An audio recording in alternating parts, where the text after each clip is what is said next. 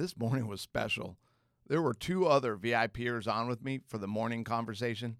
One of them is sharing how he has a tough decision to make and just didn't know what to do. The next thing I know, the other VIPer, an international one, starts speaking truth over his life. I get a word from God. Like I'm going, what? This is odd. This is what I hoped everything a VIP membership would be. And then God's like, hey, stop thinking about that. I got a word I want you to share with him. So now I'm sharing the word I get. Before we knew what was even going on, we were all agreeing to spend the next three days together praying and fasting over this decision. I'm telling you right now, friends, this is not just a VIP group. Like the VIPer this morning said, it really is a family. So check it out, smalleyinstitute.com. So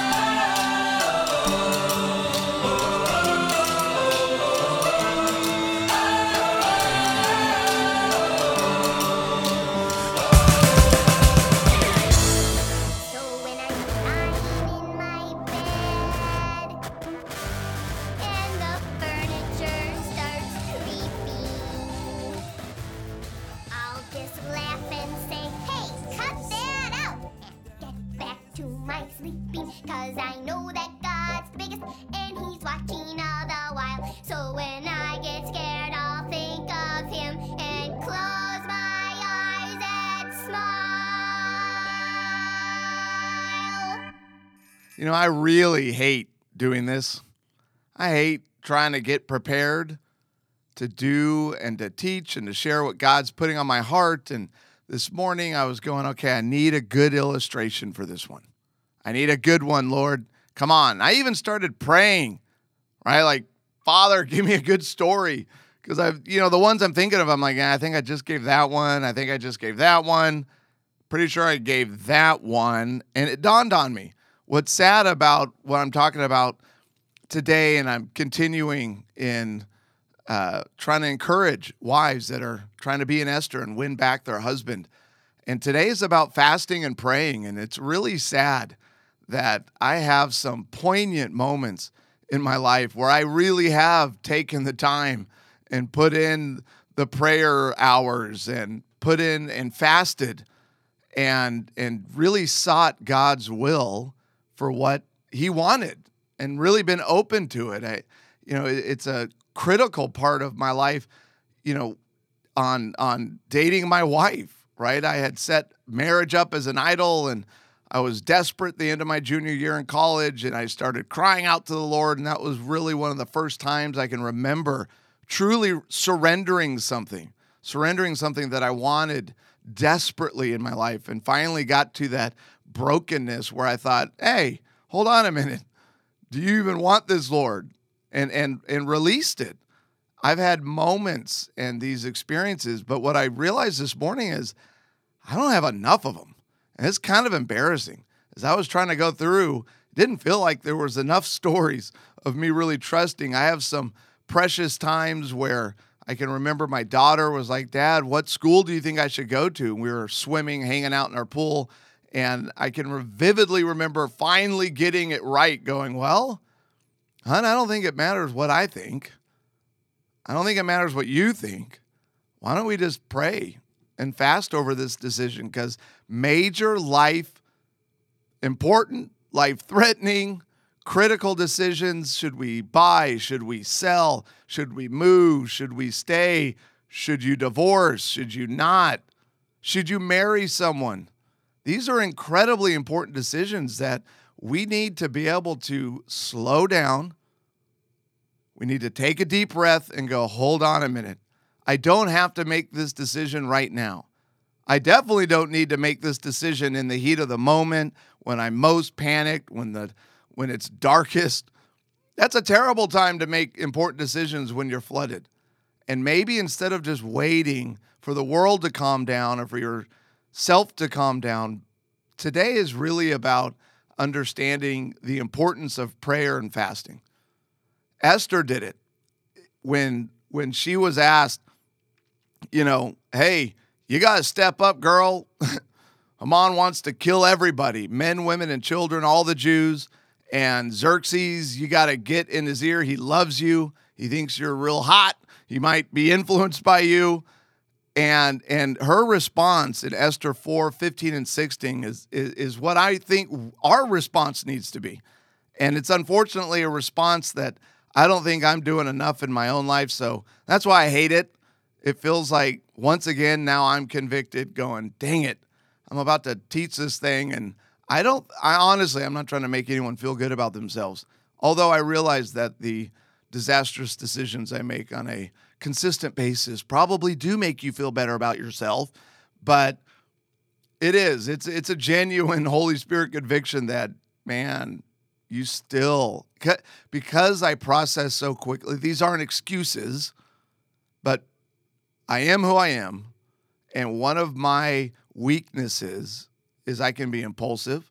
I can confidently make very important decisions quickly, and before you know it, I'm a male cheerleader at Baylor University because I'm in love with a girl.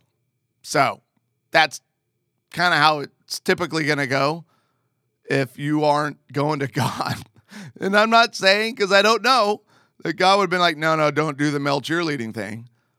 But in Esther 4 15 and 16, it says, Go, and this is Esther, go and get all the Jews living in Susa together, fast for me. Don't eat or drink for three days, either day or night. I and my maids will fast with you.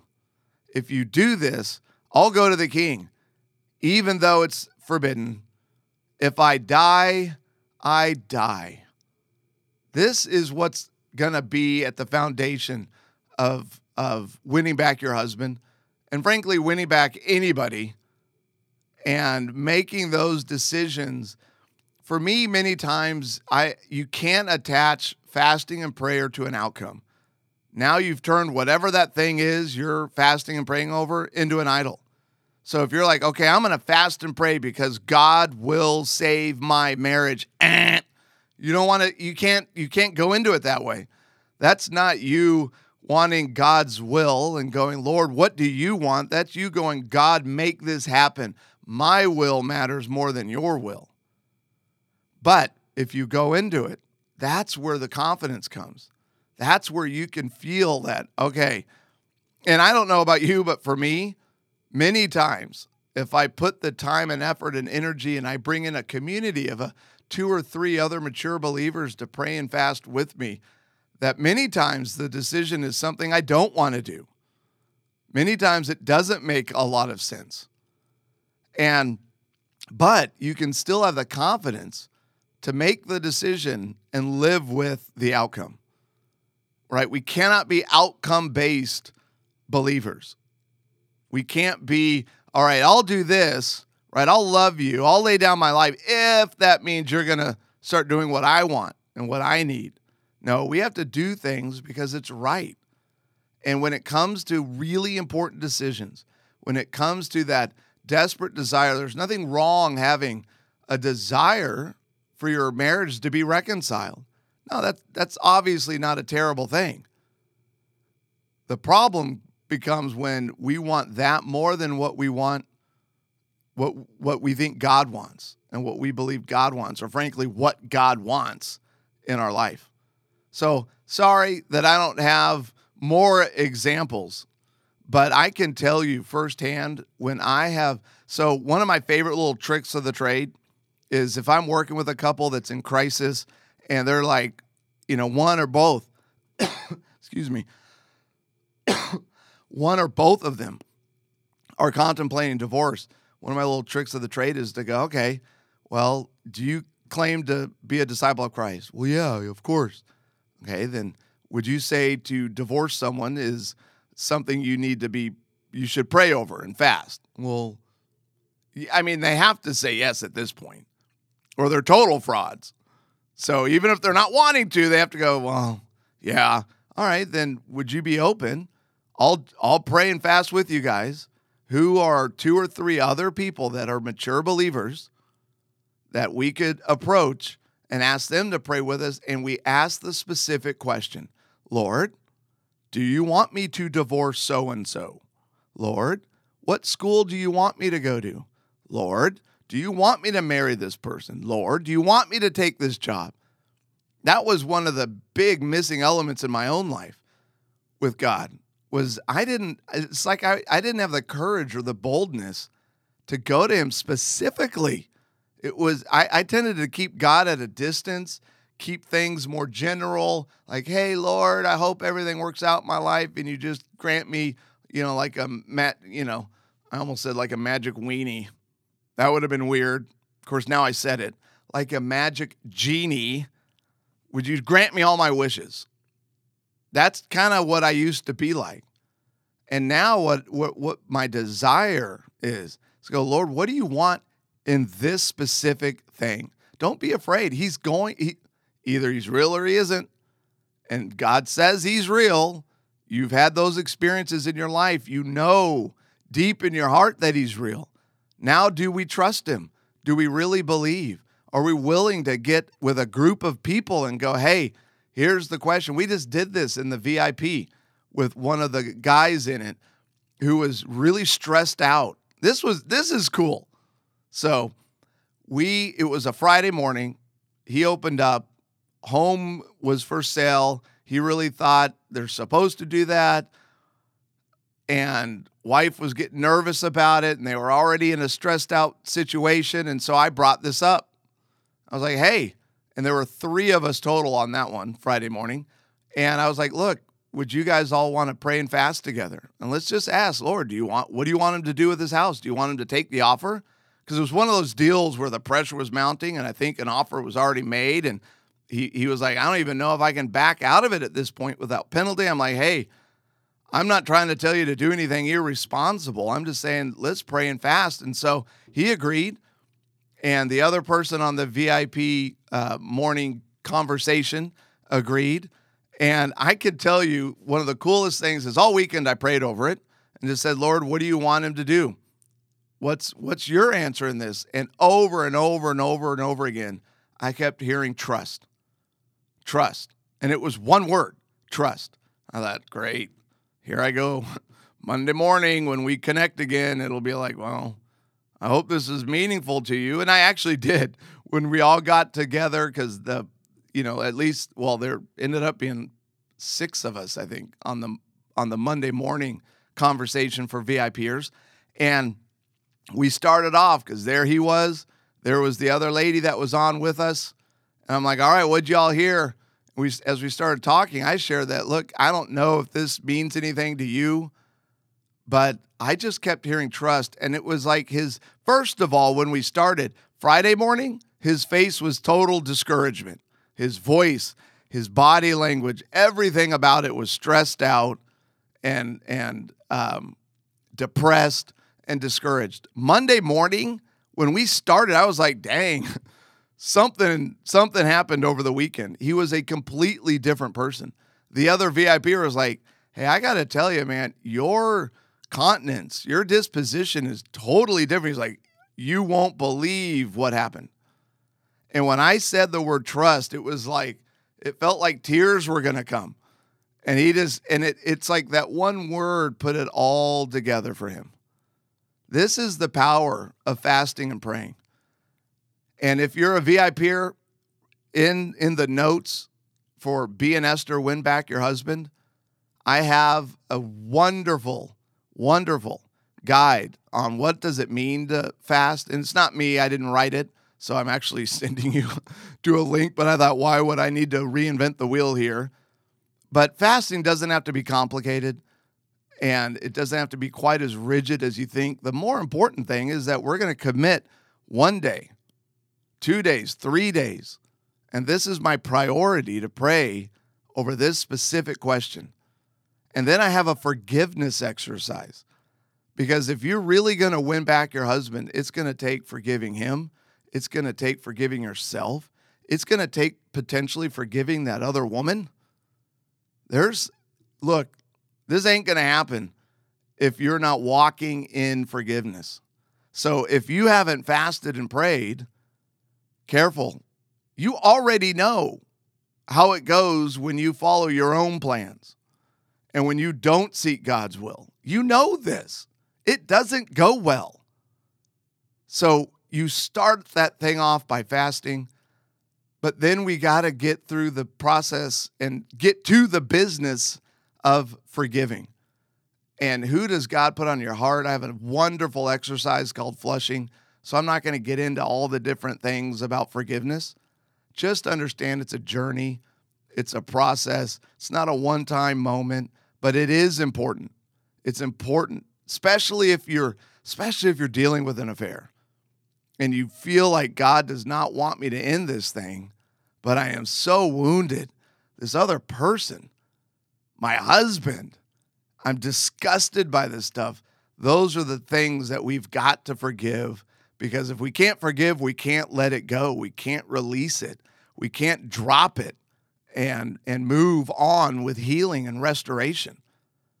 And when we fast, when we pray, when we forgive, those elements bring everything together so that we can glorify God and that he can be just that people can see what in the world their thing was impossible. There's no way. This is what fasting and prayer does and forgiveness does. It's that it is the darkest it's ever been for yourself. You think there's no way. In forgiveness, so many times working with people now for 25 years, I've said, they're like, How could I ever forgive what happened? How? And I go, I get it. If that was me, I'd be saying the same thing. I don't know how. I know God can, I know God will. So there are times where you have to start at the very bottom and go, Lord, I'm not open to this. Just own it. Go, I don't want to let it go. It would be wrong for me to let it go, but dang it, if your word doesn't say do it and forgive. So, Lord, I'm just going to ask that you even put on my heart a desire to want to want to forgive. That that's okay. Start there. Cuz I've seen it and I imagine you've seen it or heard about it in other people's lives or even in your own life. If we start there, we'll be reminded that this crisis isn't a marriage crisis, it's a faith crisis. This forgiveness crisis isn't a forgiveness crisis, it's a faith crisis. Do I believe or not? And what you'll find, he's faithful. And before you know it, your heart's going to start turning from cold and distant and bitter and devastating. Dumb choices you keep making, you keep blowing up. Well, it's never okay to blow up at anybody, but now you're just blowing up at everybody and especially the wrong buddies. God will take that. He'll take the hurt, he'll take the fear, he'll take the anxiety. And he says he keeps his promise. He'll get you. He'll he'll catch you. He'll prop you back up. And when you walk in that kind of strength, anything is possible. Because with God, all things are possible. All my fears have gone away. La la la la la la la. La la.